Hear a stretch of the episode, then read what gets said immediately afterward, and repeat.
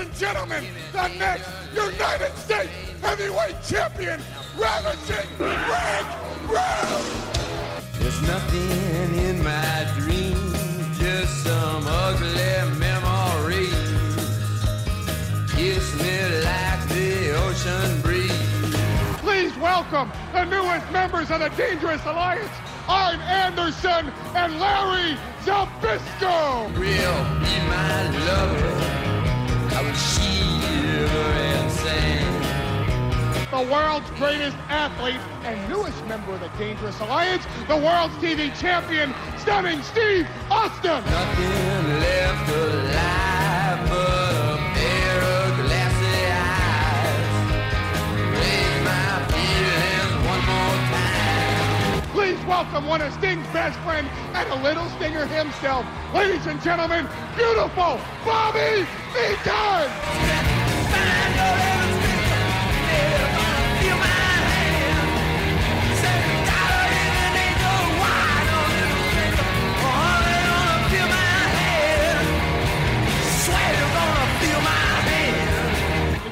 Lineup, it's not an army, it's not a stable, and it's not a family. It's an alliance of businessmen who will bring WCW down to its knees. North South Connection. Welcome to episode number six of the Seven Months of Danger. I am your host, John Kidd, and tonight we are looking at the second half of November 30th, and we are going to run through December 7th. Um, and we are officially on our way to Starcade 91, which we will talk about uh, obviously here in a few episodes. Uh, so before we begin tonight's episode, uh, my co-host is always uh, Matt Souza. How are you tonight? Sean, good to be here as always. Uh, the last episode featured a lot of hot crap, and uh, so hopefully this one won't feature nearly as much hot crap. Um, there's definitely some crap, but I feel like maybe there's not as much crap, but I could be in a minority, so we'll see how that plays out for us tonight. Mhm. Uh, but there's definitely some crap on here. Uh, Scott Shiflett, how are you? I'm doing great. Um, I think this episode's matches will be a lot better than last episode, but we have no Paulie promo on this one, guys. Nope. Uh, this is a very match-heavy episode tonight for sure. And last but not least, uh, Logan Crossland, how are you tonight? Oh, I'm doing fantastic, and yeah, ho- hopefully we can rebound from uh, last episode because uh, other than that promo, it was pretty trash. It was. So we are going to jump right into it. And like the last episode, I am going to start with uh, Meltzer notes. And these notes are from December 9th, 1991. So first up, still not certain what the status is regarding Harley Race stemming from last week's news. Race was given notice, as was every manager except Paulie Dangerously, Medusa, and Teddy Long, who won't be managing anyone, but since he's still under contract, they'll use him on television, but he won't be traveling. Over the past week, I've been told every story under the sun regarding Race's future, from everything is staying the way it was before he was given notice and a work full time, to he'll just work television and not work road shows anymore. Lex Luger is clearly stayed, uh, staying. He's still under contract for a long time, which, uh, spoiler alert, is a lie. and will be working the England tour as well. Luger's quitting last week apparently because of the decision to drop race. Lasted maybe an hour or two. So uh, WCW, everybody. I'm going to go through all these and I'll let you guys comment so we can just knock them all out at once. Uh, next one. I'm not sure of the details of Rick Steamboat's contract, but believe he'll be working 100 dates uh, a year schedule similar to Big Van Vader. There have been no major changes in the hierarchy of this company, despite all the rumors that have gone around. Jim Crockett is in more of a power position and lots of changes, more emphasis on those with wrestling ability. And the devaluation of pushes for guys like uh, Van Hammer, Marcus Bagwell, and El Gigante. Well, this is also a bull-faced lie because they're still focusing on the fucking Freebirds. So, um, uh, but Jim Herd is still the man in charge. Uh, and then the other note, Medusa broke her nose in a match with Bambi last week, but will be working until having surgery on her nose later this week. what a shock! Uh, yep, Starcade is coming up. There's something kind of humorous about the hype that WCW is donating a portion of the proceeds for Starcade to the Starlight Foundation. What is actually happening is that they are raising the price of the event from 1995 to 1999 so they can donate the four cents in between to the Starlight Foundation. Jesus God. Oh, goddamn WCW. Uh, Steve Austin and Tom Zenk missed this weekend with the flu. Um, note, PN News COVID from the match we will watch tonight probably took them both out. Um, the best Meltzer, the best match I saw on WCW television was on Worldwide, which was a six man with Anderson and Zbyszko and Eaton beating Pillman, Zenk, and Graham, which was the match we discussed on the last episode. So once again, Sean is right because Eh. Meltzer agreed. No, no. Negative. All right. So on our last episode, we talked about Paulie pipping the Omni Show. Well, here are the results of the Omni Show, and we're actually going to see two uh, two snippets tonight of two of those matches. So listen to this card. November 28th at the Omni in Atlanta, it drew only 3,800. As Tom Zenk and Arachnaman and Big Josh beat uh, the York Foundation when Tom Zenk pinned, pinned Taylor, and they did break the breakup spot right after. So apparently the York Foundation is done. Uh, Big Van Vader, thank God, pinned PN News. Medusa beat Bambi. Um, I will not spoiler. I will not spoil uh, the Sting Rude match. Uh, Cactus Jack pinned uh, Van Hammer. Scott Steiner beat Curtis Hughes. I will not spoil the tag team match. And last but not least, Lex Luger pinned Steiner. I'm told Luger Steiner could not follow the Rude Sting match or the tag team title match. And again, we'll talk about those two matches tonight. So, Souza, anything on any of those notes that I just ran off from Meltzer? Uh, two things really stuck out to me. One is uh, uh, Meltzer saying that uh, Lex Luger is under contract for a long time. is he now? we'll find out. And uh, the second one is uh, Luger quitting, uh, lasting an hour or two. That is unspeakably funny. I, I, I thought that was kind of funny too. That might be the second funniest thing to me is the four cent pay per view increase to Mhm. donate and say, hey, look, we're donating to people. That that made me laugh a lot. yeah. Um, all right, uh, Schiff, what about you? Uh, Luger quit until he looked to see how much he owed on his mortgage and was like, "I'm back, I'm back." Um, Steamboat, you know, got a pretty good deal, 100 dates. I mean, it's not like from the crowds we saw, it's not like WCW was selling out a lot anyway. Um, the Omni sounds like a hot show. Sad, only 3,800. Um, maybe that's why Bambi shouldn't um be wrestling. Uh, she breaks Medusa's nose. I know uh, Logan was I was Clearly upset that. with I was that. waiting for I'm waiting for Logan to comment on that one. But uh, Um, just sounds like a crazy and the scumbag thing with them raising it four cents and like yeah, it's just it's bad. Who does Scumbag move by who- WCW. Does anybody out here do a good Jim Herd Herd uh, impression? Mm, I do not. Okay, that's a shame because I could use a good Jim Herd telling everybody to raise the pay per views by four cents so they can get publicity for donating to a charity. I think that would pop me a little bit, but that's okay. Uh, Logan, anything on the notes that I just talked about for you? I, I was I don't know that I've ever heard him speak, so I, I couldn't even uh, begin to uh, even think about doing an impression there. But uh, I, maybe Tony- I'll listen. Tony To, Schiavone does a really good Jim Herd. If you ever listen to his pod, he does a good one. oh, okay. Um, ma- maybe I'll look up a video and I'll try my best uh, on next time. Um, but yeah, Luger quitting for about an hour or two is pretty funny. Um, but yeah, pretty much everything else uh, sounds sounds about right. Uh, the four cents thing is bullshit and stupid. Uh, I'm sure the broken nose didn't uh, make uh, Medusa look any uglier. So, uh, wow, no sold that one. I'm just Well, kidding. no, I was gonna say, Um, well, clearly she didn't get surgery on it because she came back with the same honker she did when she broke it. That's what I was. Yeah, that, that yeah. that that's true. Um, but yeah, uh, yeah. I mean, the the the I, I'm surprised that it didn't draw very many more fans, but I think that was kind of the uh that, that was kind of how this time period start to happen. So, um, but yeah, uh, we'll talk about those two matches as we go through the episode. Uh, but those were those were the huge, um, those are the huge matches that happened at that show. So we'll talk about them. All right, so All that right. closes out. You know, I don't think we, I don't think we gave enough credit to your comment about uh, Medusa looking like uh, Connecticut Triple H, Blue Blood Triple H on the last episode. So hmm that now I have that visual in my head and I can't get it out of my head. So uh, fuck you very much for that, Logan Crossland. I don't know what to say about that. You're welcome. All right, so let's jump into our matches tonight. Again, we're covering the second part of November 30th, 1991, and we're going to run through December 7th, 1991. Your champs. Your TV champ is still Steve Austin. Your U.S. champion is Rick Rude. Your light heavyweight champion is uh, Brian Pillman. Your six-man tag team champions have now broke up. I don't know what happens to the six-man titles at this point, and I don't give a fuck. The U.S. tag team champions are the Patriots, and your tag team champions are still Rhodes and Steamboat, and your world champion is Lex Luger. Um, so we're gonna go right out off to the Saturday night from November 30th. So this is the second part of November 30th um, for the first part we covered on our last episode, uh, where we left off with uh, the great Steve Austin versus Michael Hayes TV title match. Um, the Lethal Lottery video is played on this week's WCW magazines uh, to build to uh, Battle Bowl. So we could we haven't talked about Battle Bowl too much because I feel like we brought it up during the Clash. Now they played another promo video for it, and honestly, what is there really to preview, guys? Um, for me, at the end of the day, the, these promo videos don't really sell it. I mean, they sell it to the point of where they show their most popular wrestlers in the video, thinking that you're going to get what you're going to some really cool matchups and mixed tags. And we'll talk about the reality of that when we get to that pay per view. So you might not hear a whole lot about Lethal Lottery as we build to it, because honestly, there's not much fucking build. And so we're going to jump into our next, first match of Saturday night. It is the ever returning the Patriots versus Arn Anderson and Bobby.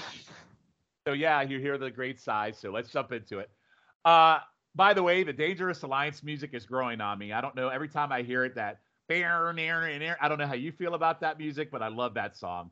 Um, I love JR saying one of the greatest tag team combos today about Arn and Eaton, and they've only been a team for exactly one week. Uh, so I, I do agree it's a great tag team, but it's hard to say they're one of the greatest of all time when they've only been together. Like this is the first time we've seen them really as a tag team. Uh, reuniting with JR in commentary is Paulie Dangerously, who describes Eaton and Anderson as the best tag team in the world because they are singularly the greatest tag team wrestlers of all time. So Paulie once again using logic. I love Paul shitting on Steamboat and his family, which absolutely cracked me up because uh, Bonnie Steamboat has been the antichrist of Steamboat's career for most of it up to this point. Uh, Paulie says that Arn and Bobby have been the best of friends and the worst of enemies, and that Arn was best man at Bobby's wedding, and that Bobby beat Arn for the World TV title several months ago. So I really like that. Uh, Paulie is really selling these guys as a team and a relationship. I think he's doing an amazing job here.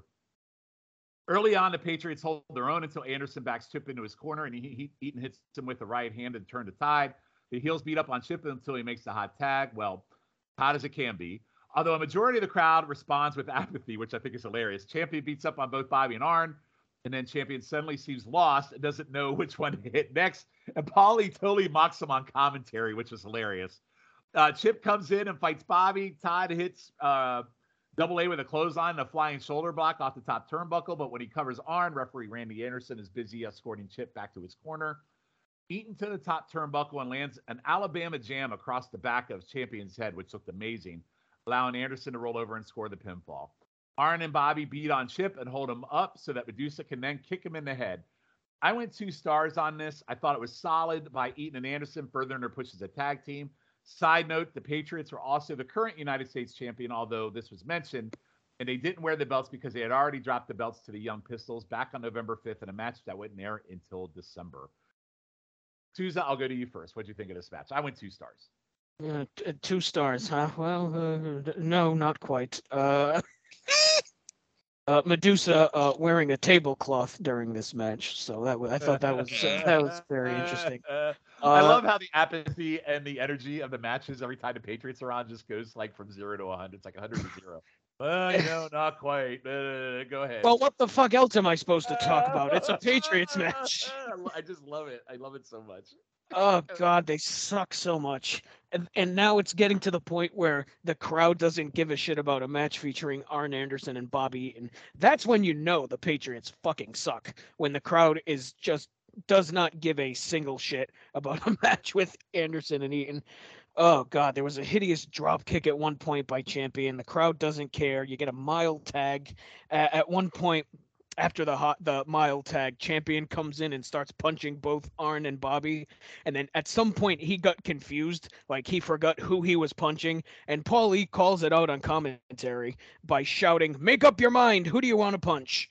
So uh, good on Paulie for doing that because oh god they sucked uh, Bobby hits the Alabama Jam off the top for the win. Uh, I thought that was the best looking move of the match because just about everything the Patriots did absolutely sucked. Uh, I believe this is the last time we are seeing the Patriots, correct, Sean?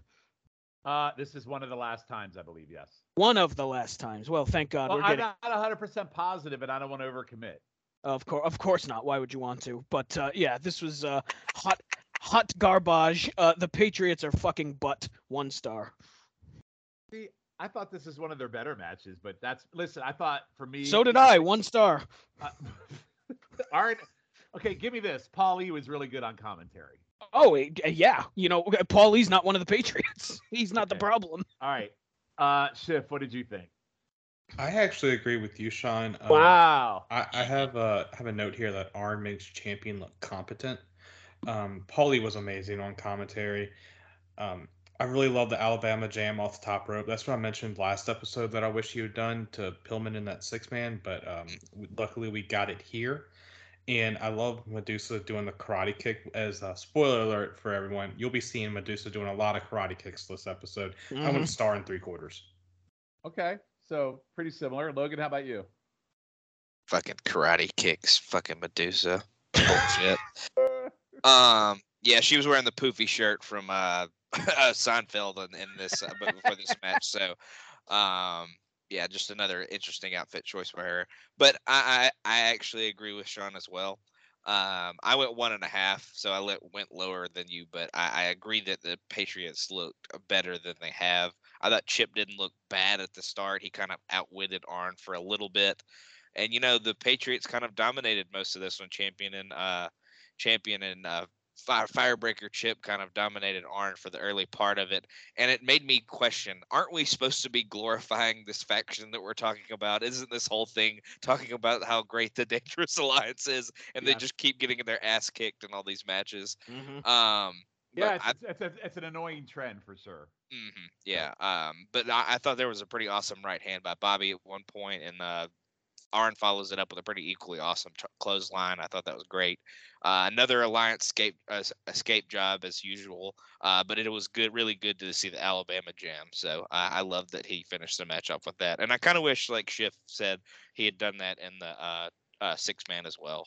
Um, but uh, yeah, I went one and a half on it.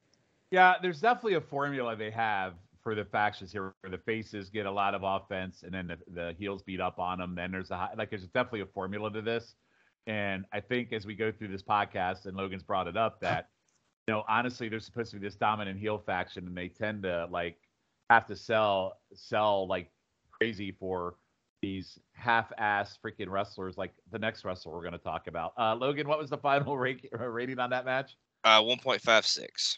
All right, so probably the highest Patriots match we'll ever have or see because I don't think we ever see them again on this show. I'm not sure, Souza. but I Thank don't think- God. All right, our second match of the night. Uh, Steve Austin, who unfortunately, and I forgot to ask you at the beginning, uh, the whole uh, most dangerous, whatever. We'll re- we'll review that at the end today. Um, but it is Sunny Steve Austin in another yet TV title defense, not against the Freebird, but it is against Arachnaman, who is uh, Badstreet, who used to be Brad Armstrong. So Brad Armstrong is now Arachnaman. So we'll start out. Arachnaman makes a mess, mess with his webs. Literally comes out and webs shoot all over the place. It's just a big hot mess, and he's like actually trying to reel him in as he freaking gets to the ring, and it's, it's just stupid. Rick Rude joins JR on commentary to promote an upcoming rematch against Sting at a house show in Jacksonville, Florida, and puts over Steve Austin as a hot young star. When asked for his thoughts on Scott Steiner as a potential contender for stunning Steve's TV title, Rude praises him as a phenomenal athlete, but isn't sure he can beat Austin. Uh, and I thought that was a pretty random Steiner mention at the time because they haven't really talked about Scott Steiner like in the singles realm, which was pretty funny. Arachnaman does arm drags and arm bars, arm bars, uh, then rest holds by Rude. Um, and uh, sorry, then uh, it's termed rest holds. I'm sorry. So Arachnaman does arm drags and arm bars, which Rick Rude terms as rest holds, uh, to ground Austin until he manages to dump Arachnaman through the ropes. Rude believes that Arachnaman's movements seem familiar and suggests that Austin can polish up his skills and achieve his potential by following Rick, ravishing Rick Rude's uh, lead. Um, so it was kind of funny here where Rude was kind of saying, "Oh, he seems familiar," We're kind of shitting on the fact that Brad Armstrong is in a stupid gimmick. While Rude and Ross argue over the World Tag Team title situation at the Clash, Austin controls by slowing the pace, but then whips Arachnaman into the corner and um, somersaulting in with a spear to earn two. When Austin attempts to maneuver a second time, Arachnaman moves and Steve hits the ring post, leading to Arachnaman, Arachnaman comeback. Rude, very confused, not knowing if this is a title match, and would rather have been picking his teeth. He was clearly bored and not very good on the commentary. Leaping clothesline off the top, scores near fall, but Paulie hops on the apron to distract the referee, Nick Patrick, tosses his phone in the ring. Um, on the turnbuckles, and Arachman dies off with a flying headbutt, and Austin cracks him with the phone on the way down to retain the title. Um, okay, again, here is Austin having to cheat to beat a very clear D wrestler. Um, and the last note I made in this, why is Arachnaman? I went 1.75 stars. And again, this Austin trend of being better and should be beating these freaking jobbers, he has to either cheat or he doesn't beat them at all. And that's starting to get fucking annoying. Logan, I'll go to you first. What do you think of this match? Yeah, I mean, I could believe that, uh, you know, the Freebirds were good at blowing Jim Herd or whoever was making the book- booking decisions at this point a little better than maybe Arachnaman was. But I don't, I just don't get it. Uh, he he must have a vendetta against Austin or something, but I don't know. Um, I'm learning that Austin is very good at uh, making his opponents look good, uh, which I think he makes Arachnaman look good. He's really good at se- selling and you know taking offense from these guys.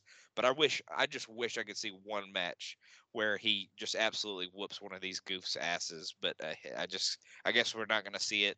Uh, we, we probably won't, I don't think we see it in this episode, and I, I don't know when we may see it eventually. But uh, I just would really like to, especially Arachnaman, like the Freebirds were at least good at some point, or over, maybe not good, but they were over at some point. But uh, you know, a fucking man, just kick his ass, like just you know, whoop him up real good. But uh, I made the note that Austin inspired a young Conan by busting out the rolling clothesline. He did that, did that a couple of times, so I definitely had to pull that one out. Um, Rude seemed shockingly impartial. Like I feel like he commented on how good Arachnaman looked at one point, and he wasn't really like hyping Austin up. He kind of shit on him a couple of times. But I felt So- like he was bored though. He like, Yeah, he, that He didn't bring anything. He Mhm. didn't bring anything to commentary, and I thought it was really bad. Yeah, and I almost wonder if he's like not into this whole faction thing. Like maybe maybe he just wants to be his own guy, but he's just kind of going along with it because he know he knows that he'll be prominently featured. But yeah, just another escape job by Austin. I hate hated to see it. Um, but I went one and a half because I think he did make Arachnaman look pretty good uh, in the match. Okay, uh, Souza, what'd you think? Yeah, I went two on it. I'm with you guys. Uh, the booking of Austin is just it's super fucking weird. Like I—I don't understand what you're really gaining by having Austin having to cheat to beat a guy like fucking Arachnaman who's basically just a gimmick wrestler. And I mean, I know it's Brad Armstrong under the mask, but for and he's a good wrestler, but for God's sake, it's fucking Arachnaman. Like what the hell are we doing? Um I did think Austin, like you guys said, made Arachnaman look really good. So which is why I went two on it because I I thought you know, it, it was a pretty, uh, a perfectly solid match. Uh, Rude uh, kept mispronouncing Arachnaman's name. He kept saying Arachman or Arachaman. so uh, that was uh, that was very entertaining. But yeah, I mean, I I get what they're trying to accomplish by having Austin cheat to win and having Paulie throwing the phone. But just have him win a match, especially against a guy like this. Like, come on, just have him hit the stun gun and win. It wouldn't hurt anything. So uh, yeah, uh, two stars for me. Yeah, I mean, I guess the good news is that we're seeing Austin win all these matches, but he's not really getting. I mean, at least for me, he's not getting over as who he should be in those wins, and I think that's starting to become a bad trend. Schiff, what do you think? I went two stars on this. Um, Arachnaman being from Web City is amazing.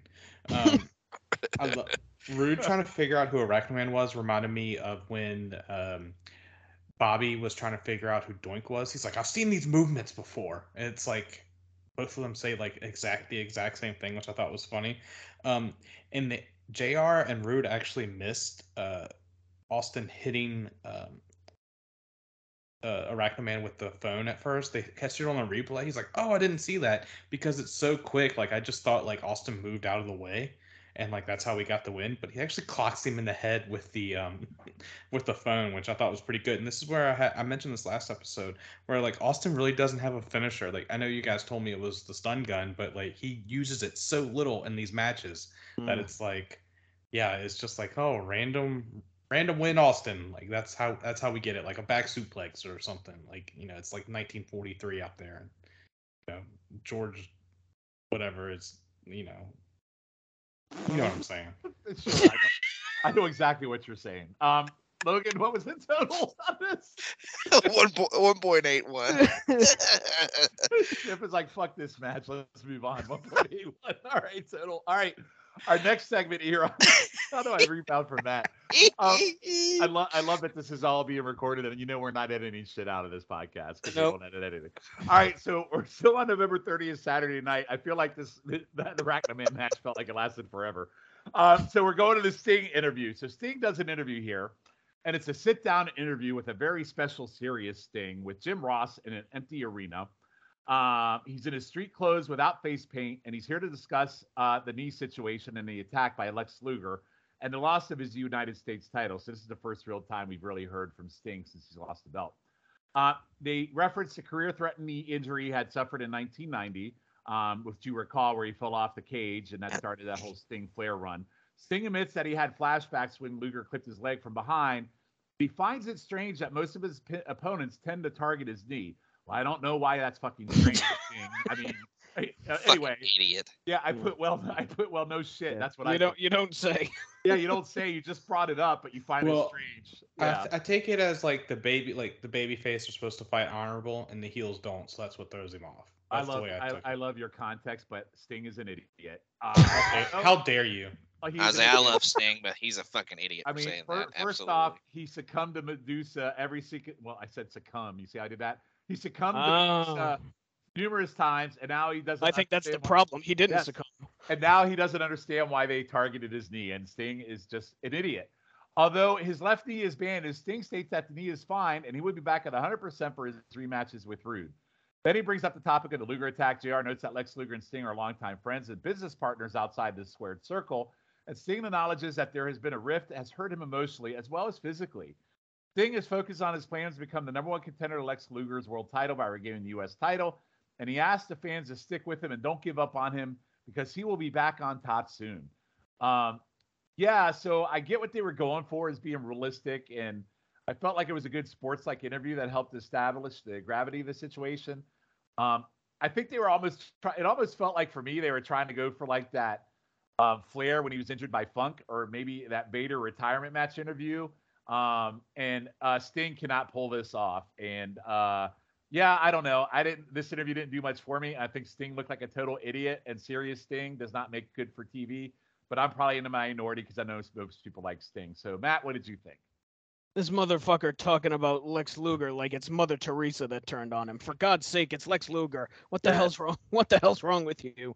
Uh, it, it- it was a very different interview from Sting here than we're used to, but I, I think it's a case where you kind of needed serious Sting for something like this, as much as it pro- didn't really work. I, I think you still needed it. I don't think it would have worked as well if it was the the wild and crazy looking to fuck Medusa and yelling Sting. Like mm-hmm. I, I don't think that Sting would have necessarily worked in a promo like this. I mean, it, it it still wasn't the best promo by any stretch, but I think it was a necessary promo if that makes sense. Also, decidedly less horny, so that's always a welcome change from what we've seen out of Sting lately. So it, what- this it was perfectly fine for what it was. Would it be fair to say it was a far cry from Sting wanting to give Medusa his little stinger? Yes, uh, a very far cry from that. And also, uh, yes, of course, everyone wants to go for the knee. Everybody knows you have a bad one. No shit. Is this your first day with the with the WCW? For God's such, sake. he's such an idiot babyface. I'm sorry, Chip. What did you think? Uh, Sting. Uh, I I have the rose-colored glasses, obviously, as I was trying to make, um, you know, make it sound good. But I liked him saying that the knee was good because you know that's a nice long-term storytelling with um, wrestlers always wanting to attack the knee. Be, him saying it was good, and say ha- that he's going to welcome Rude to WCW his way. It really sets up um, wanting to see that Omni match, which thankfully we do get to see in a, a couple matches from now. And you know, asking the fans to stick with him, it would be. I don't really get that because, like, it's not like he came up short in the match. Like he was beaten up before the match and still came up short. It's not like he's continuously coming up short. It's not like he's Lex Luger against like Ric Flair or something and coming up short. So like telling the fans to stick with them, which as we've seen at all these um all these matches, like you see little stingers in the crowd, like the kids with like the sting face paint and everything. So like I'm not really sure why that last part was added. Okay, yeah. So, uh, so did you like it or didn't you? I don't know if I got the vibe. Oh, I liked it. Okay, of course you did. You like everything. Uh, Logan, how about you? Yeah, I, I mean uh, the whole thing about not understanding why people go for the bad wheel, the bad leg is just uh, it. It was so stupid that it kind of took me out of the rest of it. So, I mean, I I, I think it was good that he kind of showed a serious side. Uh, uh, throughout the interview saying that he's coming for Rude. He's going to get his revenge. He wasn't 100% when they face each other, so he's going to get the real sting the next time. I don't know why at all he's ever shocked that Lex Luger does anything nefarious towards him. I know they're buddies and they've been business partners or whatever that JR said throughout this.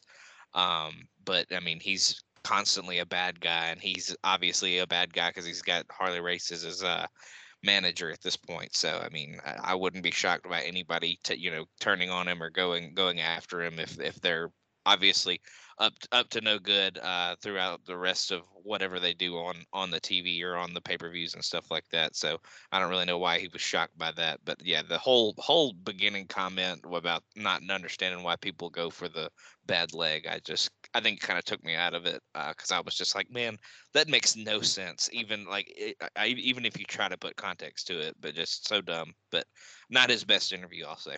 Yeah, I do appreciate Schiff trying to make make it seem. Yeah, I, like it- yeah, I get where you're coming I do. from. I do appreciate. I mean, I really do. I know I shit on it, but I, I do what you. I get what you're trying to say, Schiff. Um. Yeah. Uh, Thank you. just it's called. Uh, what, what you really want to say is thing. It's called fucking psychology, you moron. That's what I wanted to say. That's why people go after the knee. But anyway, uh, we're gonna move on to December first, and we're gonna go to WCW main event shows they had at this time, by the way.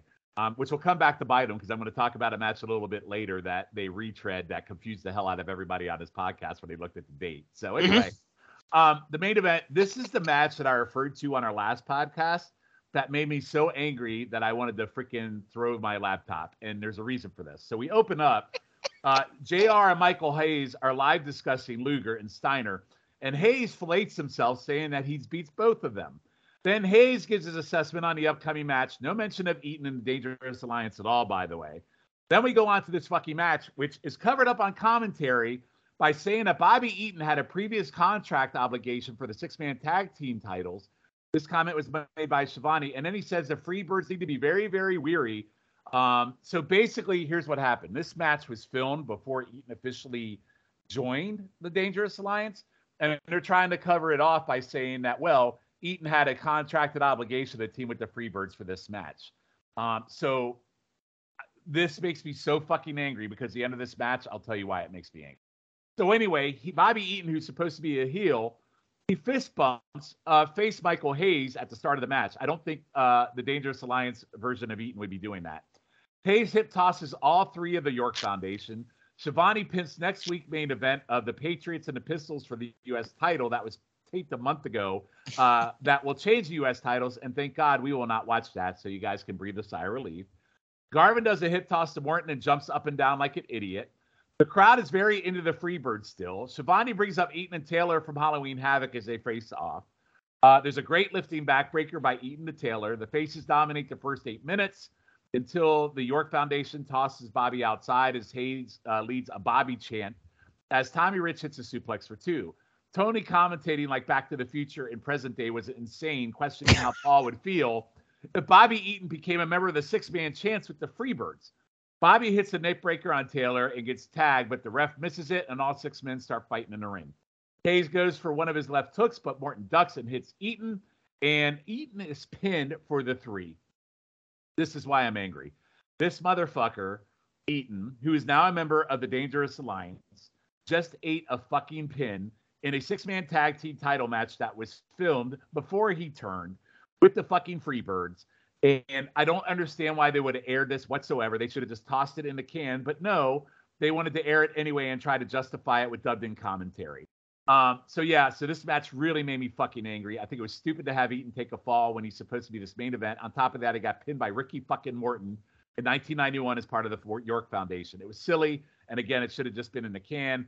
And again, it makes Bobby looked like a complete and utter fucking idiot. I went one star on this match. Souza. Yeah, this is real fucking stupid. like, I feel like you need like red yarn and a cork board to try and figure out exactly what's taped when, when this happens, who's the champion here. Like, uh, Jesus Christ, WCW. Like, uh, get your shit together. Like uh, it's uh, their taping schedule is so fucking insane. Like like you said, Sean, why did they even air this? Like there was nothing major in this match happened. There was no reason why they had to air this. They easily could have just thrown this in the can and sat on it or just burned the fucking tape. Like it's not like there was a big angle or anything that happened. And I mean, you also didn't get that great of a match either. So it's not like you were mi- you would have been missing anything either if they burned the fucking tape.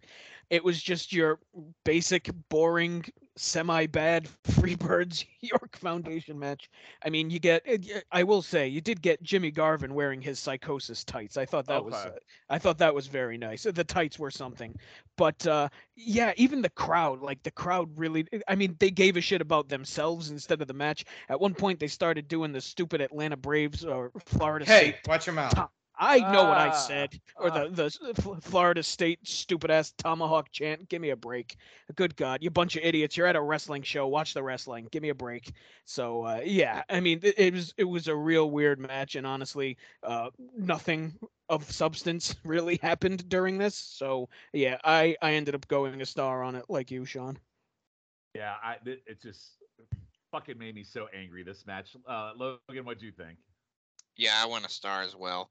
And as much as I learned in the uh, last last match uh, that Austin is very good at making his opponents look great, I'm also learning that the uh, Freebirds have a lot of favor with Herd or whoever is the head of the championship committee or the committee or whatever. And if you face them, you are probably going to get dominated, even though you may win in the end. Um, it doesn't necessarily work out in this match, but um, I, I'll s- I'll say it again. Uh, Bobby uh, Eaton has a hell of a clothesline. He busted out at some point dur- throughout this match, and of course, uh, as lo- as as much as the do- Freebirds dominate most of the match, of course, when the York Foundation takes over, it's on Bobby Eaton, and of course, when the pinfall occurs, it's on Bobby Eaton. And um, I thought it was really weird. Uh, Tony, I mean, I, Tony's obviously kind of alluding to the Dangerous Alliance stuff, but he acts like what Bobby does after the match when he punches both Freebirds is real dastardly, and I kind of think he's justified. You know, they kind of screwed him out of winning the match, so um, I, I thought he was justified in punching him. But I, I also went one with you guys. Well, I I'd also want to punch both Freebirds, so who could blame them? Uh, Shif- Shiflet, what do you think? Well, I thought I'm the high man with a star and a quarter, but um, uh, um, the fans weren't doing the tomahawk chop chop Souza just for the hell of it. Uh, P.S. Hayes figured that's the only way that they could they could get the fans to react was by um, dealing the Braves thunder in Atlanta. Was Oh, by see, I doing mi- that I, I missed him doing that. yeah, My 'cause he was my he- mistake. he was doing that at the start and i was like i wrote like really? Like that's how he has to get them to care. It's like the tomahawk chop. I will say the fans did want the ddt a lot. You could hear them chanting that. Um and like logan said like bobby has a nice short arm clothesline to terrence taylor. And i have another note here. York foundation sucks. Um and bobby had a nice neck breaker to stop uh taylor's momentum and then we got Hayes, you know, punching Bobby by accident. Like it, it was bad, but like you know, there was I did find some highlights in there because as Sean says, I like everything. Um, I didn't. It wasn't the worst match I've seen with the. It wasn't even the worst match with one of the Freebirds. So like, yeah, that's why I want to start in a quarter. Well, that's true. Well, it's true, but I want to star just because of the stupid retro booking and they were trying to pull bullshit on us on. Oh, they should have p- totally pulled the match. Like Yeah. you you, re- you record 18 hours worth of matches. That one could have been cut very easily. It had no Mhm. titles involved or anything. Yeah, and by the way, they always say that at this time frame, people are six man tag team champions. I never see the fucking belts ever. Right. What was So- it? Wasn't it a trophy? I don't No, even think they had. no. it was. No, they, they no, they actually had a six man title. You just never Oh. saw anybody wear it. They actually had titles made for this in '91. So Hmm. yeah, Actually, pretty swank looking if I remember. yeah, they are. They are. They're not as swank looking as the originals in the '80s, but yeah, they're pretty Mhm. swank. They're pretty good looking belts. So. Um, it was just a weird time. Like the six man titles just seemed so far in the background that you never really thought about them. It's just odd. But anyway, all right, yeah. So yet another great Freebird appearance where once again they come out looking great, and a member of your hot faction right now takes the fucking pinfall loss on TV uh, after they've already joined. It's just so goddamn stupid. All right, next we're going to December seventh, nineteen ninety one, and we are going to NW. Uh, sorry, WCW Pro. And it is the return of our favorite tag team, guys. It is PN News and Tom Zenk, uh, who we saw face Vader and Austin uh, a few episodes ago, and they're taking on Bobby Eaton and Arn Anderson. So Eaton and Anderson definitely getting their uh, getting their chops going as a tag team. Um, so let's see. First, the Patriots. Um, so here's here's the note I made about the alliance. First, the Patriots. Then portraying Eaton jobbing as a face as a member of the alliance. And our second time in this pod history, seeing PN News and his Zenk tag team. I said we're on a hot streak here. Uh, last time they lost to Vader in Austin. And uh, once again, uh, Vanilla Zenk tries to rap dance gratefully, grace, uh, rap dance gratefully, gracefully, saved by the Dangerous Alliance music. So Dangerous Alliance ignore it, but uh, Tom Zenk's coming out doing that rap dance, and I said the last time I never wanted to see that again. Arn makes fun of news and his rolling hand yo yo baby bullshit thing, which I thought was awesome. JR puts over uh, Arn as a yeoman, what a wrestler should be. Um, Souza, what is a yeoman? Uh, I think PN News is a yeoman. Okay, I don't. A, yo, a yeoman, you say? Well, no, I think okay. he's a yo baby, yo baby, Okay. yo man. Okay, because he I puts see. over Arn as yeoman, and that's what I, I didn't understand. I thought it was some. Okay, so now I get. it. He's putting. You see, Arn is a yeoman, uh, Oh. but PN News is a yo man. Oh, say it was Jr's attempt at humor, is what you're I telling think so. Yes.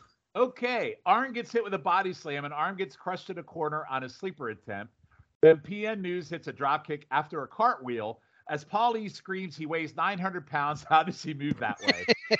uh, and one note I made again, WCW in all its glory plays like this match takes place after Starcade, um, which confused everybody on this pod, because it because this match initially aired on 12/7 on uh, uh, WCW Pro, but in this video that I uh, taped that I had you guys watch, they retroed this to Power Hour in the future on January 4th, 1992, with JR dubbed in. So this match is actually a month old, but the one you watched was actually replayed again on Power Hour a month later. That's why you guys got. Fucking WCW. Jesus Christ. See, I'd like to point out the fallacies of WCW and their whole Back to the Future bullshit. and I think Good they're a really God. So does it make sense now why it was dated the way it was, Souza? And now it does. Yeah. Okay. I was very confused. Yes. Marty, I you screwed up the yes. schedule. Yeah, I did. Oh, I geez. got called out. Oh, Sean, you know this is dated January 4th. Well, yes, I did. Wait till I Oh, talk look, I was just making sure. Yeah. I didn't Tell want to watch any more PN News matches than I fucking had to. Like, I, I, goddamn, I blame Biff. goddamn fucking WCW, man. Uh, News does a roll on Eaton, and JR states News has uh has uh and he basically JR shits on him. Uh, he basically JR fit, shitting on fat people. Uh, only like like he gets like he doesn't want to question News's cardio, but he does anyway. That's what's so funny. He's like, hey, you know, I don't want to question his cardio. But he basically says he's fat, and Jr. again. Jr. has this thing about fat guys. Have you ever noticed that? Like, if- Mhm. Mhm. like like and it's kind of pot calling kettle black because he's Yep. not he's a big fat man too um so anyway um Zenk and bobby almost collide on a Zenk elbow duck but Zenk, uh, recovers off top rope with a drop kick. He follows up with arm bars and arm drags. He almost hits arn on a collision botch as well. Z-man gets an arm figure four. Uh, for no apparent reason the ref turns his back allowing bobby to clobber Zenk to help the escape. So literally the ref turns around literally for no reason, just so Bobby can uh, get uh, to hit Zenk. However, Zenk reverses a suplex and he tags News. Uh, PN News beats up both heels and whips Eaton into the corner and goes for an avalanche, but Arn yanks him out of the way, which I thought was really cool. And News eats shit as JR says he looks like an uncontrolled bull. Heels work over News smartly with knees and stomps to the ribs, and a savage crack with the phone to head by Arn. Paul says reach out and touch someone, which fucking popped me. I really like the heel work they do on news, by the way. They look legit and they good. They like legit like work on a big man to kind of keep him down, kind of stuff. Another fat joke as news is 400 pounds after the holidays by JR. Uh, news throws Arn and Bobby into each other and tags Zenk, who does Zenk things, including two savage kicks to the heel faces, which I thought was pretty good. He goes up top and gets a cross body.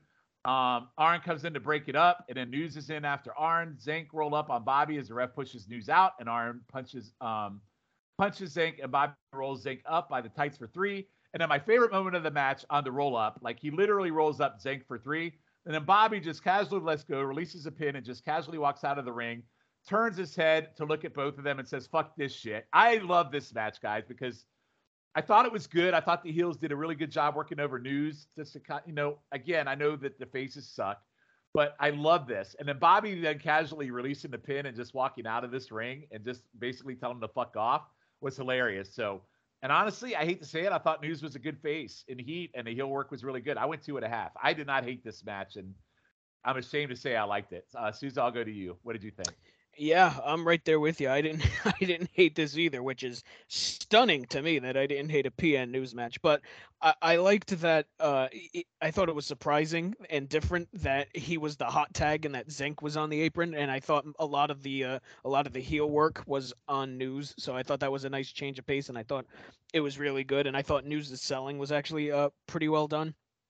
Uh, I thought Paulie at ringside was fantastic as per usual, just screaming that ringside that he weighs 900 pounds. How can he even move like that? Just absolutely fantastic. But yeah, I mean, I said it last episode. I'm going to say it again here. Uh, Arn and Bobby work very well together. And I think, you know, uh, save for the Patriots, but because they're the Patriots, but they may be the type of team that kind of works well with anybody, save for the Patriots. So I'll be curious to see you know, like if you put them in there with like the York Foundation or something, if they can carry them to like a two and a half star match. But yeah, I, I thought this was really well done. And, you know, News and Zenk, I thought really held their own. So yeah, two and a half for me.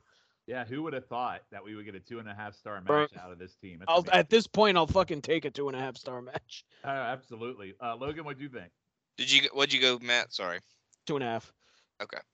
Um, yeah, I went two and a half as well. I thought it, I thought it was really well worked. Um, I, I'm gonna make a comment in a second that uh, I took in in the beginning of the match that I kind of thought that was gonna be the way the match went. So if I say something that doesn't really make sense for a future note, just keep that in mind. Uh, I love the Paulie uh, calling news 900 pounds line. I thought that was hilarious. And like Sean said, of course Ross comments on News's weight after he says he's not gonna comment on News's weight. Um, my next line is the one I'm talking about. I said, "Hey, guess what? The alliance gets completely dominated and had to cheat with the ref's back turn to gain any type of advantage." I totally understand the comment. Mm, yeah. Um, but nasty phone shot. I th- I think the phone's a really great weapon that the alliance uses. I thought that was really good. But uh, to counteract what I just said, I'm glad that once Arn and Eaton took over, they worked a limb, they had advantage, and they kept it. Uh, this is this is what these matches kind of should be. I, I mean, I know some of them can't be uh, more than a certain length, but this is what it should be. They can get dominated, but they need to take advantage and keep it and work a limb or, you know, just work the person over for a little bit and build to that, you know, climax of maybe them getting a little bit of advantage and then they get cheat and win. But they just look like goofs for the most part because they're not getting that advantage back and they're just getting it back at the end and somehow scoring the pin. Um, so that's just been my real problem with the matches in the last couple episodes. But there was a nasty noggin knocker by News at one point. I feel like they really, uh, Eaton and Arn really smacked heads real hard. I thought this was an actually really solid match, and I, like I said, I went two and a half with y'all guys as well. So Awesome. I thought it was pretty good. Yeah, I, I think the most impressive thing of this match, like you said, was PN News being the face in peril, Mhm. and and the Mhm. freaking and the heel work on him as a big man, like just seemed legit. Like if he's a big man, this is what you would do to the guy, and I thought they played that really well. I agree with you guys. Uh, Schiff, what did you think? Uh, two and a half across the board. I, I really enjoyed this. I was shocked that I did. Um, the like you guys said, the limb work was good, but also uh, Z Man and Arn. Um, when he when Arn when Z Man was working Arn's arm, um, then they had some nice reversals where it was like three or four in a row where they were just like reversing each other, which I thought was very nice, and it shows like oh these guys have wrestled each other a lot. Uh, there was a fun part where Arn was working with PN News, and PN News was on offense, and Arn just like punches him right in the nuts, but it looks like it punches him in the gut. So I was like, nuts, gut, gunt, it's all the same. Um, Oh my god. And then uh, you know we see the DA having their nice double team, and you guys said how he hit, um, you know hit PN News with the phone. Like three or four year old Scott thought this phone was like the most dangerous foreign object ever. I remember being terrified of it. Um, well, it had like the you know the big ass Zach Morris phone. Mhm. Um, so and then Z Man had his own super kick party before they were in style towards the end of the match. Um, Dude, those were Arn- good. Those are good fucking kicks, by the way. Yeah. Mhm. Mhm. And uh, then Arn, you know, got Z Man with the right hand, and Dangerous Alliance won. Like so, that's why I said two and a half. I, I really enjoyed this match. Yeah, a stunning, shocking match here for all of us. I think I thought all of us were going into it. Ah, fuck, but man, um, you know, the other note I'll make, um, and Schiff, it's funny you brought it up about Zenk and Arn working. It seems like they worked a lot together. If you go back to 1990, they had some pretty freaking awesome banger matches over the TV title in uh, 1990. So not that anyone's looking to go back and watch any Tom Zenk matches, but um, if you want to go see some pretty good matches between Arn and him, uh, 1990 is full of them. So just FYI.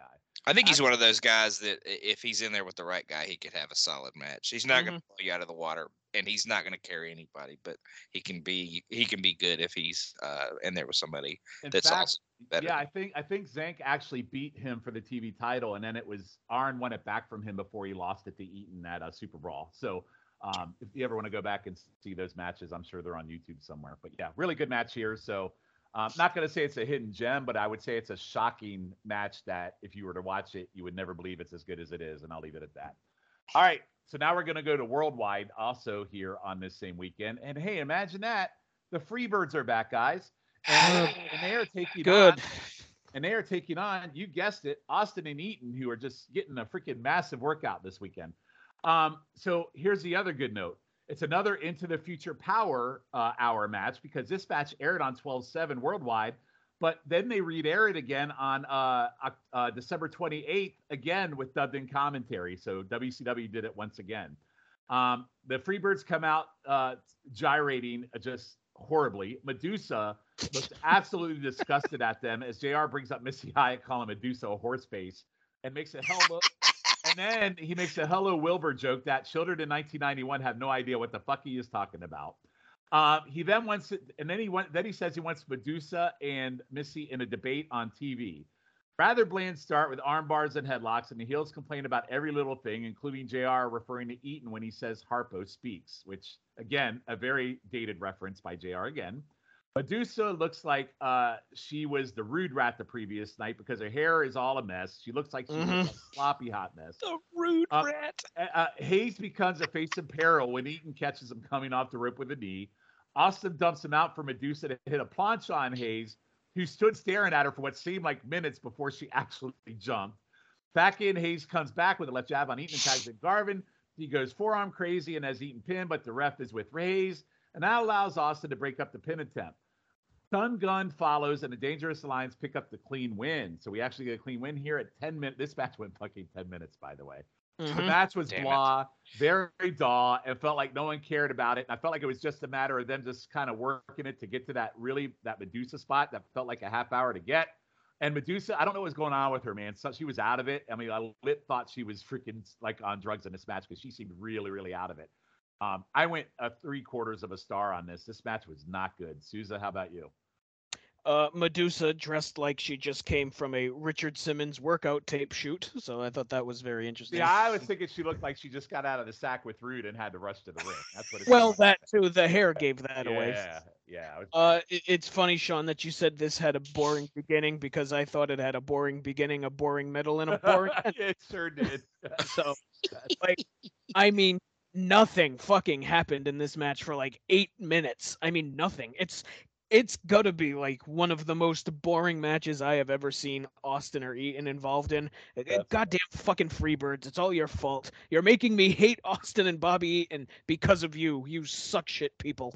Uh, Shit, people. uh, Medusa had the biggest bump of the match with that crossbody, so good on her for that. So I'll I'll give her a higher rating than I'm gonna give this match just for taking that bump.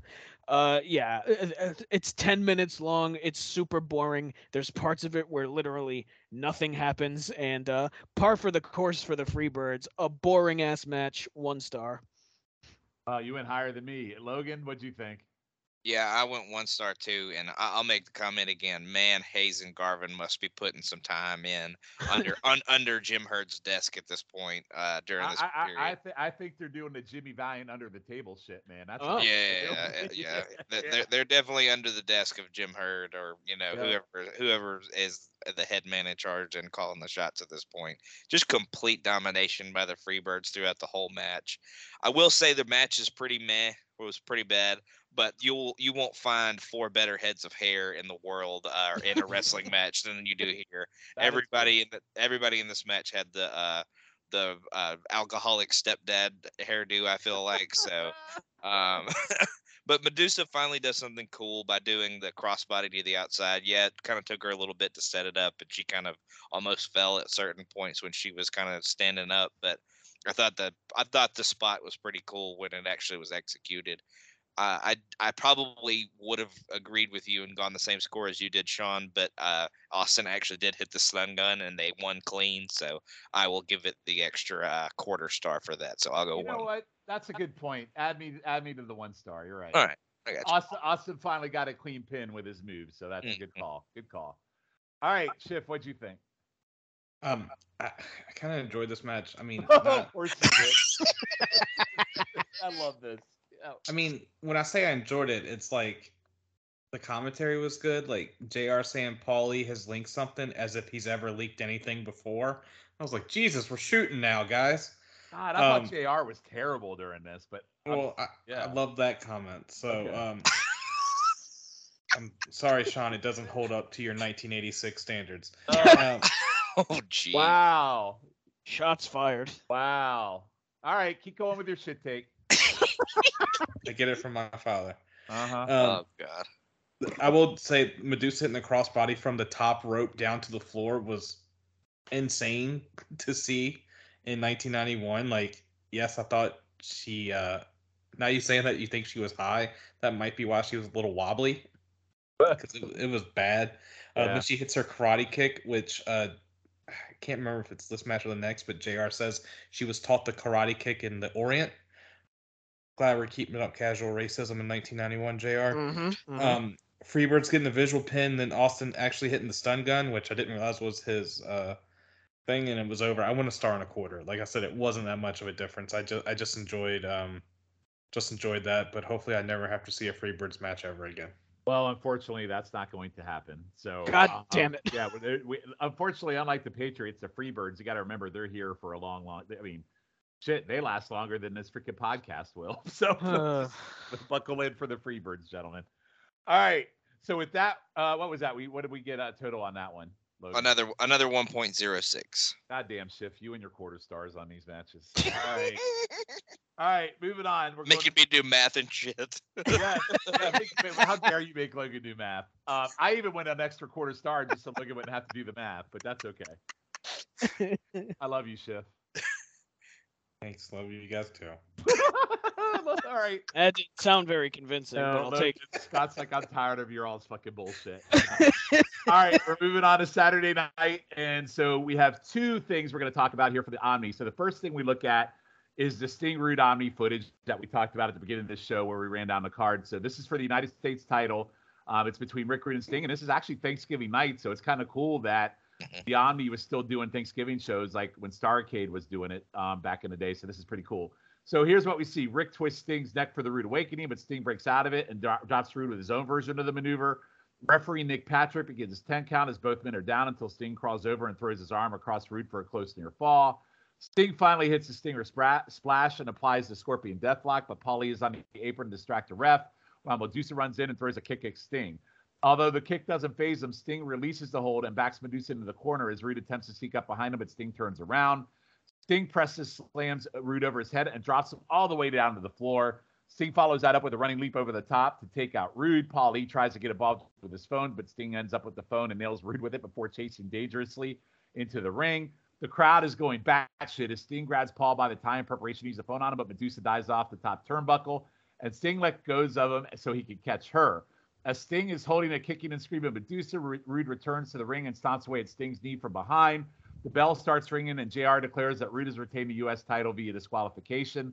While Rick Rude retrieves a chair and bashes uh, Sting's leg with it until Big Josh, Dustin Rhodes, and Ricky Steamboat run out to make the save, and Rude flees the scene. So I thought this was pretty cool, uh, showing this on live TV, and it continues to hype the importance of this feud. And um, he- hell yeah, man! Probably, I mean, this is probably for me. This was like good shit, like good fire from Sting and Rude and everything involved here. So I I fucking love this a little bit. We saw. I wish I'd saw the whole match. Matt, what'd you think? Yeah, I'm with you. I really like this. Uh, it finally felt like something the Dangerous Alliance would would do with Rude. You know, grabbing the chair and beating the shit out of Sting's knee with the multiple chair shots. Uh, super impressive move by Sting, press slamming Rude to the floor. Uh, Rude is not a small man, so that was uh, pretty impressive that he was able to do that. So yeah, I, I always think it's cool when any promotion, not just WCW, shows house show footage like this. So yeah, this looked like it was uh, really fun, and I, would like to see the full match if it's out there. So yeah, cool stuff here. You got to imagine it's out there somewhere in one of those vaults at WWE, whatever right. that cave they hold all their bullshit in. Um, but yeah, I mean, they got so many house shows that probably no one will ever see, and that's a shame because this would probably be a banger of one to watch. So, um, Logan, what do you think? Yeah, I, I really like the parts of it we saw as well. Um, I like that Sting used the Rude Awakening on Rude. I thought that was pretty cool spot. Uh, he actually just chucks him into the air at one point, and the elevation that uh, Rude gets is pretty incredible. He he flies. I mean, he goes way up there. I thought the press slam to the outside was pretty awesome as well. Showed off how strong Sting is. Um, he's absolutely on fire in this one. He's going balls to the wall the whole time. The crowd is super behind him. Um, and of course, fucking dickhead Nick Patrick uh, let all hell break loose before he called the DQ instead of immediately when the interference happened. So, um, but yeah, I, I really liked what we saw of this, and I yeah, I kind of maybe maybe we could find it for YouTube Roulette and we'll watch it uh, on that. But uh, I really enjoyed what we saw. All right, I actually might have tried to look up the whole match and you can't find it on. That's kind of bummed. I got you. That was bummed. Schiff, I assume you like this one. Yeah, I wish like like you guys said, I wish we could have more. I always thought Sting and Rude had good chemistry together. Um, they really do. They do. Right, they do. Yeah. Uh-huh. And uh, it's like a, I don't know if it's like forgotten the time because we always say like, oh, Sting's best opponents was Flair and Vader, but you know I think Rude deserves to be in that um that mm-hmm. conversation. Um, I like how when they were battling outside, like Sting was able to catch the cam catch the phone, which I was like, damn, that that was pretty impressive. Um, I love Rude still working the leg that we do, and then how pitiful is the WCW babyface babyface situation where Big Josh is the first person right? yeah. I know Dustin and Steamboat then run out, but they were like, "Oh, we gotta let that youngster Big Josh run out. Hopefully, he's got his fucking bear." So. His uh, fair. Wait, there's just... an even there's an even worse run out in our last match of the night. So you're making a great point right now, by the way, about how bad the faces are right now in WCW. By the way, so. But yeah, I just wish. Sadly, we can't see it. I'm sure there's a fan cam out there somewhere that you know some some guy has in his basement or you know oh, whatever. Yeah, somebody's got to have this match somewhere. But yeah, really, really good stuff. So really cool segment here, and it's cool to see it on the Saturday Night Show, which takes us into our next one. Uh, from the same show, uh, it is Dustin Rhodes and Steamboat defending the tag team titles against Eaton and Arn for the first time. So, what I also love is that when they formed the Alignment Alliance, they cut promos on this show, and now they're following up with us to show us what happened. So that's kind of a cool little tidbit, and I love that they did this. So, um, this is a tag team title defense. The belts are on the line. At this point, we go in. It's already been over 30 minutes. Bobby and Arn keep Rhodes grounded and working over his arm until he fires back with right hands and cracks Arn's head against his partners, knocking Eaton off the apron. There's a hot tag and Steamboat um, with a series of two counts on Bobby as Rick desperately tries to pin him before the 45 fucking minute time limit. After landing the flying chop on the top turnbuckle, Steamboat covers Eaton, and Anderson quickly makes a save as all four men end up in the ring. And Steamboat and Rhodes whip Anderson and Eaton into each other. While Dustin takes Arn out to ringside, Steamboat hits the flying body press on Eaton just as the bell rings to signal a 45 minute draw. These guys wrestled for 45 minutes.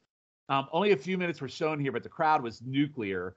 And that was even how hot they were after 45 minutes. And count me in. Uh, if I could ever find this match, holy shit, I'd be all over it.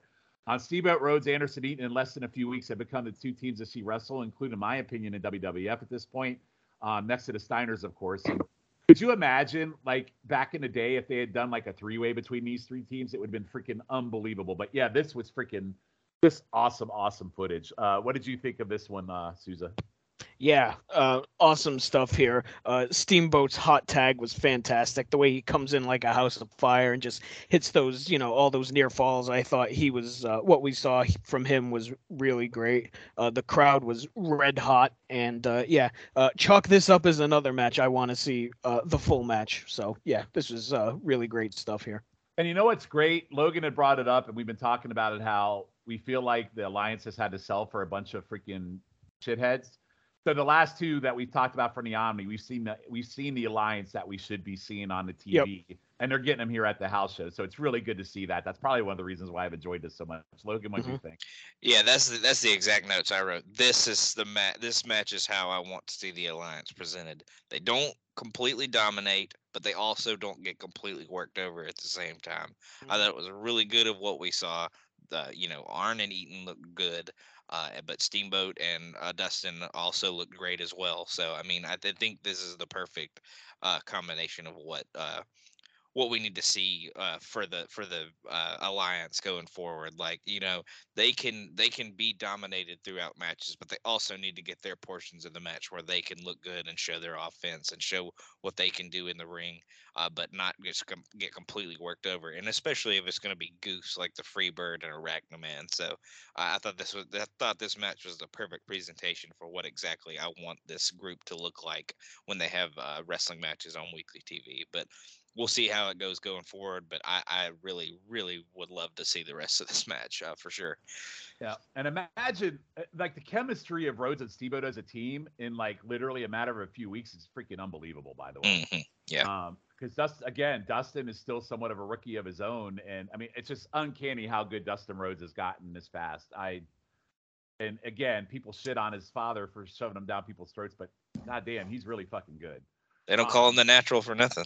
Oh, I Mhm. get it. I totally get it. And this period of WCW is why he's as great as he is. It shows how good he is, and he didn't need his dad to do it. So it's just good, good shit. Schiff, what'd you think? I hated it. I'm kidding. Okay, okay. I'm kidding. All I'm kidding. Sorry, say I love everything. I had to throw, throw your I know. I, I deserve that. It's fine. Um, Arn working the arm from the beginning was just masterful. And then I love Steamboat with the hot tag. And um, this is some people may think it's goofy, but I, I love it. I love when um the tag partners get Irish whipped into ev- to each other. Um, Mm. yes. It's Mhm. such like an old school thing, but like it just warms my heart. Um, and then like we get the time limit draw. I was like, damn it, can I like you know where was like you know in um what was that uh, movie the baseball movie when the kids are um Bad News Bears like you know like let the kids play. I was like five more minutes, give me five more minutes of this match. Sadly, that wasn't the case. I would love. I'm sure you guys looked to see if the full one was out there, but hopefully we get more of these because, holy shit, Arn and Eaton just are great as a tag team. I mean, you have two of the best tag team wrestlers from the Midnight Express and the Brainbusters, and you know they're they're put together. It's like, yeah, that makes sense why why they're so great.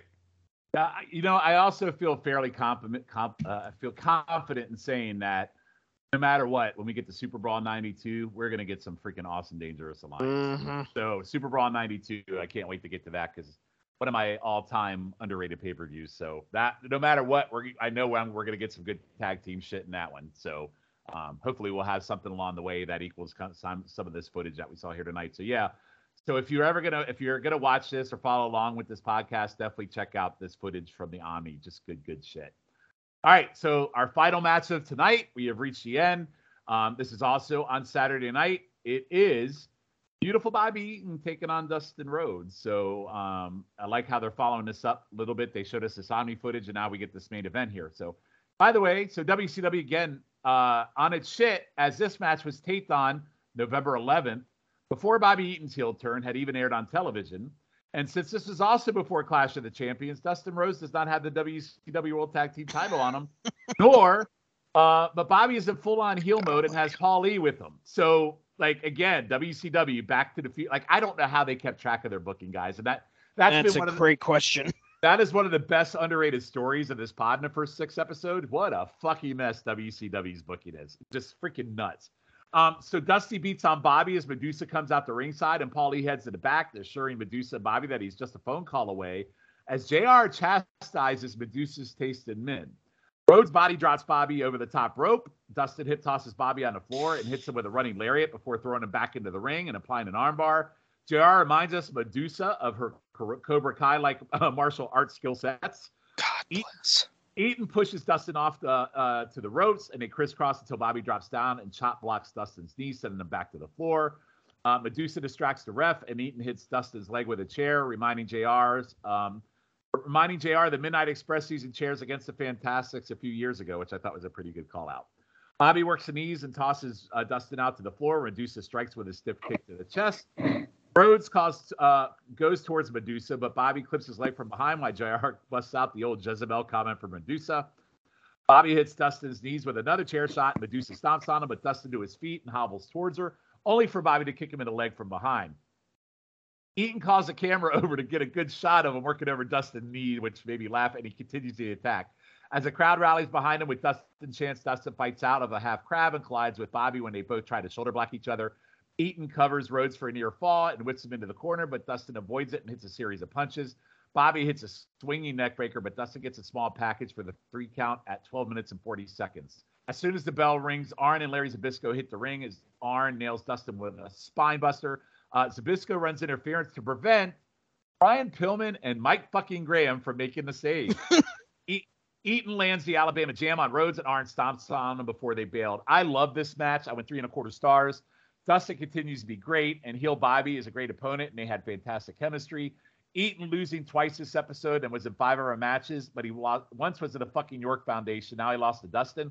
But for me, he had the moment of the night for me, like when he gave that no fucks pin on that Zenk in that chill and walking out stuff. But he was also my two favorite matches in this episode. So I went three and a quarters on this. I love this. And again, the end of the match, you got the freaking alliance that we've been wanting to get, and we finally got it on fucking TV. Souza, what'd you think of this? Mm-hmm. Yeah, uh, I really like this too. I, I think I would have this as the second best match I have watched for this podcast so far. I would Uh, I'd probably agree with that. Yeah.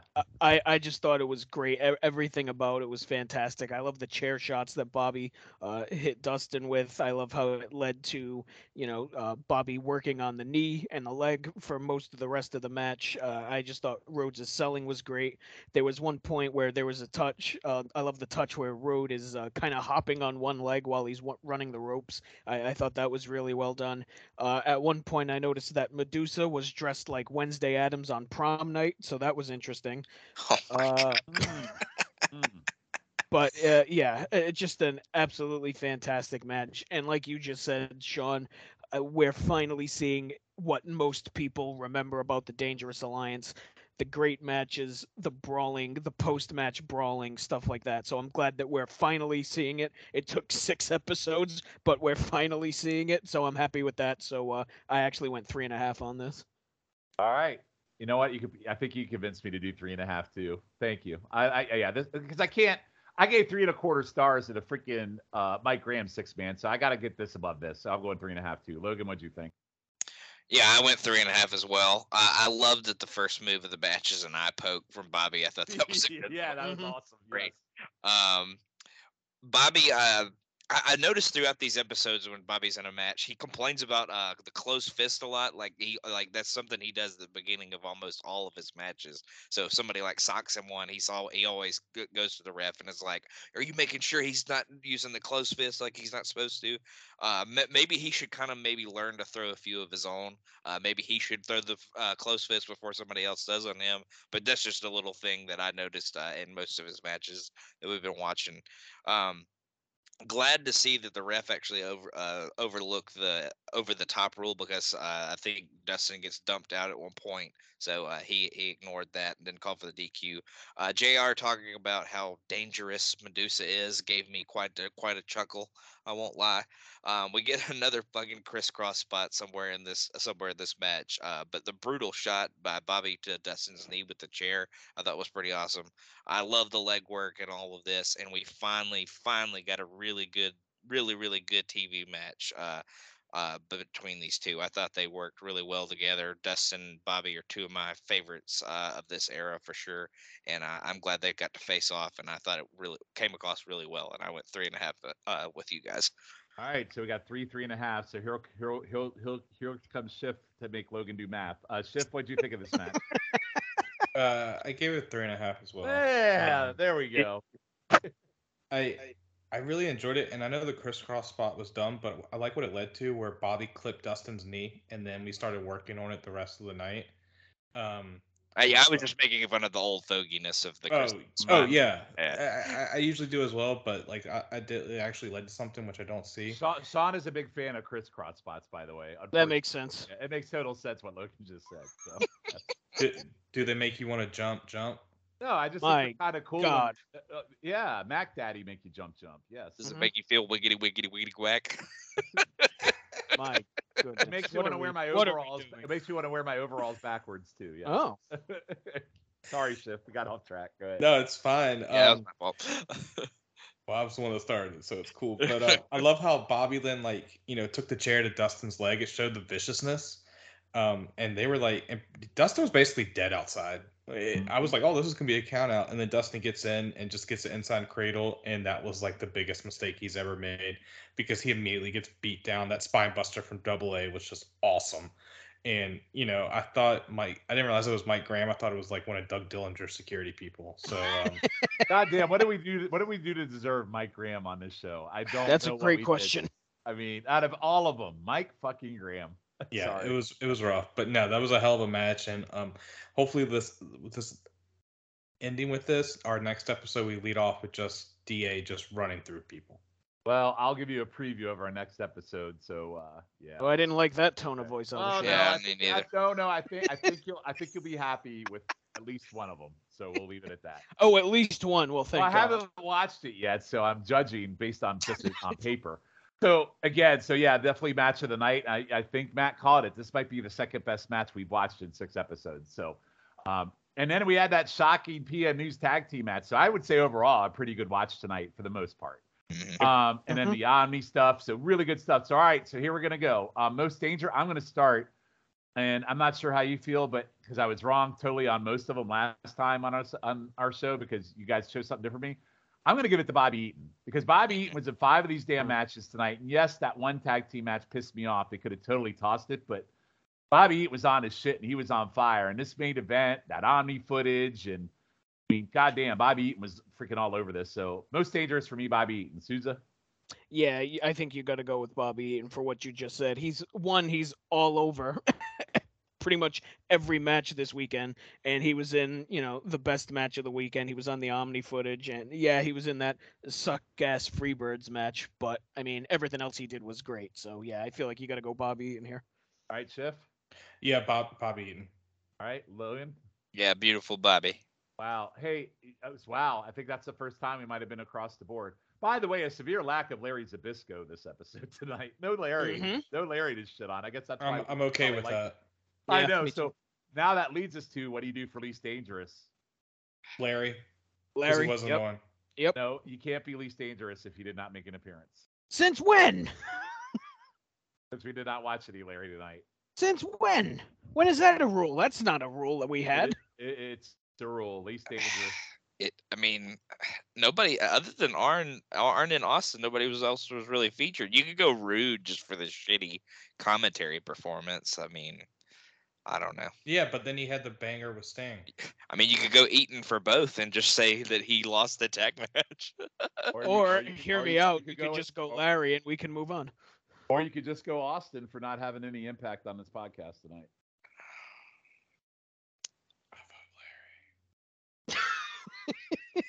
All right, I'll go Let's vote majority. I'll go majority. No, I'll go majority. Like I guess I guess theoretically, I'll throw you Well, guys. that's that's the thing, right? Uh, we saw, we saw some bad stuff here, but nothing was so outrageously bad that it justifies being least dangerous. All right, whereas I- Larry okay- wasn't well, here. Honestly, I could go Medusa for me because one, that top rope plancha that took an hour to do, her freaking karate stuff, her freaking Oh, it looked cool though. her her rude ratness in that one match. I mean, I could She go did that Logan on this. plancha on PCP. You got to give her credit for that. All right, so I'll go with the majority here. It's a hot topic. So, are we counting uh, members that don't make appearances as least dangerous? Actually, Larry did make an appearance. He was a part of the show-ending brawl in Eaton and Okay, but he wasn't in a match. I I don't think it should count, but I'll I'll I'll No, I'm going Medusa. I'll, I'll go Deuce too. All right. Well, we're still at a tie here because me and Schiff are both going Larry. Well, I as as host privilege, I'm saying you can't. well, as the man who edits this show, I say. Well, I'm the host, I know I know how to edit too, but I'd rather you do it. So please throw me a bone here. Um, I I, I think You know what? going- It's late. Put whoever you want. I don't give a fuck. all right, Medusa. Schiff. Yeah. Yeah, I guess we're doing Medusa. All right. Uh, You got. I mean, come on, really? You can't. I mean, Jesus. Well, Medusa's planch off the top rope to the floor, which I thought was pretty Uh, sweet. Well, would you rather go Austin? No, I'd rather go Larry, but apparently that's not gonna work. I'm saying of people that appeared. We'll just go Medusa. I love. I love this. This is the debate that's gone on longer than the podcast. I can't believe I'm Anyway. I'm agreeing with you either, Sean. Well, Right. I got, well, no, but you kind of happened convinced, to you you? kind of you kind of convinced me. That's all. I mean, Who are you and what have you done with Logan? I don't know. I mean, I mean, but- I feel like if they didn't appear, they didn't do yeah, shitty, but they also didn't do Medusa great. Can I go, mean, Medusa can go plancha fucker herself. That's what I think. So anyway, all right. Uh, be- best match. Uh, I think unanimous. It'll be Eat Road. All right. yes. I, Is I- that is that allowed? D- d- does the host privilege allow us to pick Bobby Eaton versus Dusty Rhodes? Uh, Dustin Dust- Dusty Rhodes? Rhodes. yeah, yeah. I mean, I'm sure there's. I, I know there's some Eaton Dusty Rhodes matches in '88. Would you like to vote for that one for a podcast for '91? or Yeah, sure. Why not? we've gone off the rails. All right. Does everybody assume? Okay. Is everybody okay with Eaton and Dustin? Yes. Yep. All right. Worst match. Uh, Souza. Uh, I am going to go Austin Eaton versus the Freebirds. Yeah. Yes, I am going Austin Eaton and the Freebirds. Uh, Logan. I, am gonna go with the six man, the uh, Freebirds, Eaton, and uh, York Foundation. Oh, Yeah, I have actually I have to revert because I ma- I fucking hated that match. It shouldn't have been on this podcast. That, Uh, that's where I'm going as well. Freebirds Eaton versus York Foundation. all right, man. What a freaking. I mean, you could have prevented it from being on here if you really wanted to. Yeah, I mean, is I true. could have. I know, but I had to put it on there to show what a fucking clusterfuck WCW. Well, thank you for sharing. Appreciate it. You're, you're welcome. Um, last but certainly not least, on the one to five journey, um, how do you feel about this view in terms of the Dangerous Alliance? I will go first. I was with Logan at the start where I was tired of seeing the Alliance like just fucking sell for these basic second rate wrestlers, but towards the end, they really brought it home to show what the Alliance should be about. So I'm probably going to go a solid 3.5 on this one. Suze, I'll go to you. I was thinking the same thing. uh, Three and a half. You're you're finally starting to see, like I just mentioned when we were talking about the last match. You're finally starting to see what people think of when someone mentions the Dangerous Alliance. The great matches, the wild brawling, the you know the the stuff like that, the interference stuff like that. So yeah, uh, hopefully this carries over and this isn't just you know a one and done type of situation. Like perhaps we can get a whole episode of seven months of danger where we get good stuff like that. We'll see. Perhaps I'm asking for too much, but uh, I as for right now, next three episode half. has potential, with the exception of maybe a few minutes. Can you imagine? I love that trailing off there. yeah, yeah. Uh, uh, a Schiff on a scale one to five. What do you give it? I- I'm going uh three and a half as well to make it easy for Logan Lytics. Oh, you don't have to do that, but I, I'll go three and a half as well. Just to, All right, so a definite solid outing. So uh, Mhm. a good, good solid outing. So awesome, awesome stuff. All right, so that ends tonight. So on our next episode, episode number seven, we will go to December fourteenth. So I will run down these matches for you, and you take it for what it's worth. Oh, Okay. jeez. Our first match will be Bobby Eaton and Steve Austin versus Tom Zenk and Brian Pillman. Mm-hmm. Potential there. Um, yeah, then we'll go to uh, WCW Pro where we have Anderson and Eaton versus the Freebirds. Um, on WCW Pro. Jesus. Worldwide Wrestling will have Steve Austin, Bobby Eaton, and Arn Anderson versus Big Josh P and Who's an Arachnaman. Oh Good God. God Almighty! Hey, hey, PN News surprised us. Maybe you can pull out us another one. All right. Uh, that edition of Saturday night will have a rematch between Steve Austin and Arachnaman. Good God! But we bring it home strong with the main event of Bobby Eaton versus Ricky Dragon Steamboat. Mm. That has potential to be Yeah, great. that, that could be awesome. Yep. So those are the matches I have listed for our next episode. So I get the feeling that we aren't too keen on a couple of those matches. Uh, you don't say. you think so, huh? Anyway, we'll see. We might be pleasantly surprised. You never know. So with that, that ends this episode, gentlemen. As always, thanks for joining me. This has been a great time, even though the last like uh what should have been the last five minutes lasted an hour, but that's because we had to debate Larry Zbyszko, which is fucking unreal that we had to do that. Well, before you go, Matt, anything you would like to plug? Uh, you can find me right here on the No So feed on the Extreme Three Way Dance. We are into 1997. Uh, we are closing in on, on WrestlePalooza 1997, which is a big show for ECW. So uh, definitely give that a listen if you have not. Uh, you can also find me on Piece of the Action, where I there may or may not be a new episode of that show out by the time you're hearing this. Who can say? Featuring one Sean Kidd, where we watched Roadhouse. So also give that a listen on the Place to Be Nation pop feed, and you can find me on Twitter at msusan1991. Awesome. Hey, Logan, you would have enjoyed being on Roadhouse with us because there's a lot of cocktail in Roadhouse. So you're going to have to listen to that Mhm. podcast. Mm, And it's not just about us being on our shit. It really is. The movie stole probably 50% of it from Cocktail, So you have to listen to that. Gotcha. Uh, Logan, how about you? What do you got to pimp? Um, I, most of my stuff's on the Place of a Nation Wrestling feed, uh, YouTube Roulette, uh, that I do with y'all, y'all three fellas and Jake, Jake Williams, uh, Highway to the Impact Zone. Uh, we're trudging through, uh, 2005, almost to 2006. Uh, we just, we'll, we'll probably almost be a turning point, uh, by the time this pod comes out. Um, Wrestling Chicken Salad and Popcorn Chicken Salad, uh, those are both, uh, they're, they're looking at, uh, kind of guilty pleasure uh, of the movie part, the popcorn uh, one, and then the worst pay per views of all time with the wrestling portion, uh, and then Starflation, where we're kind of going back and looking at Dave Meltzer's five star matches and kind of regrading them based on the new seven star scale. So check all that stuff out.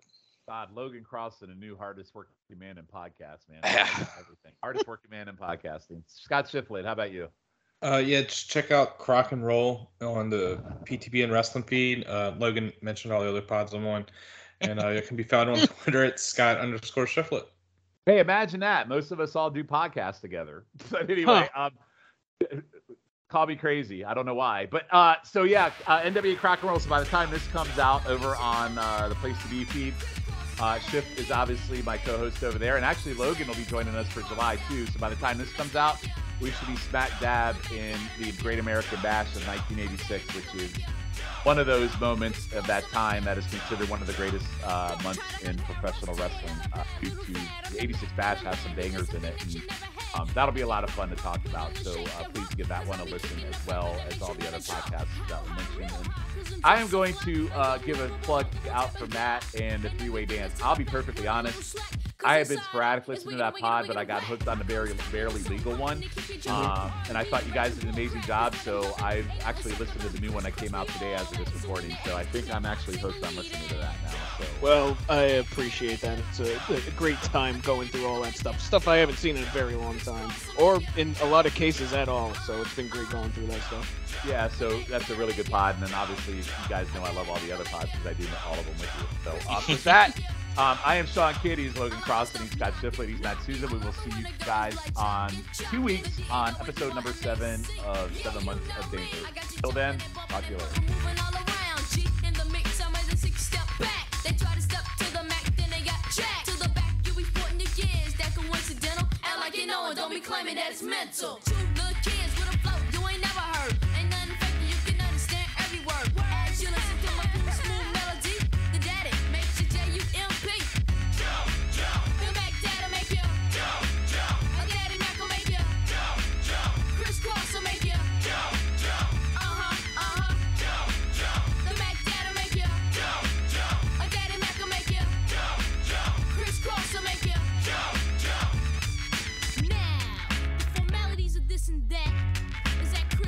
Ain't coming off wet.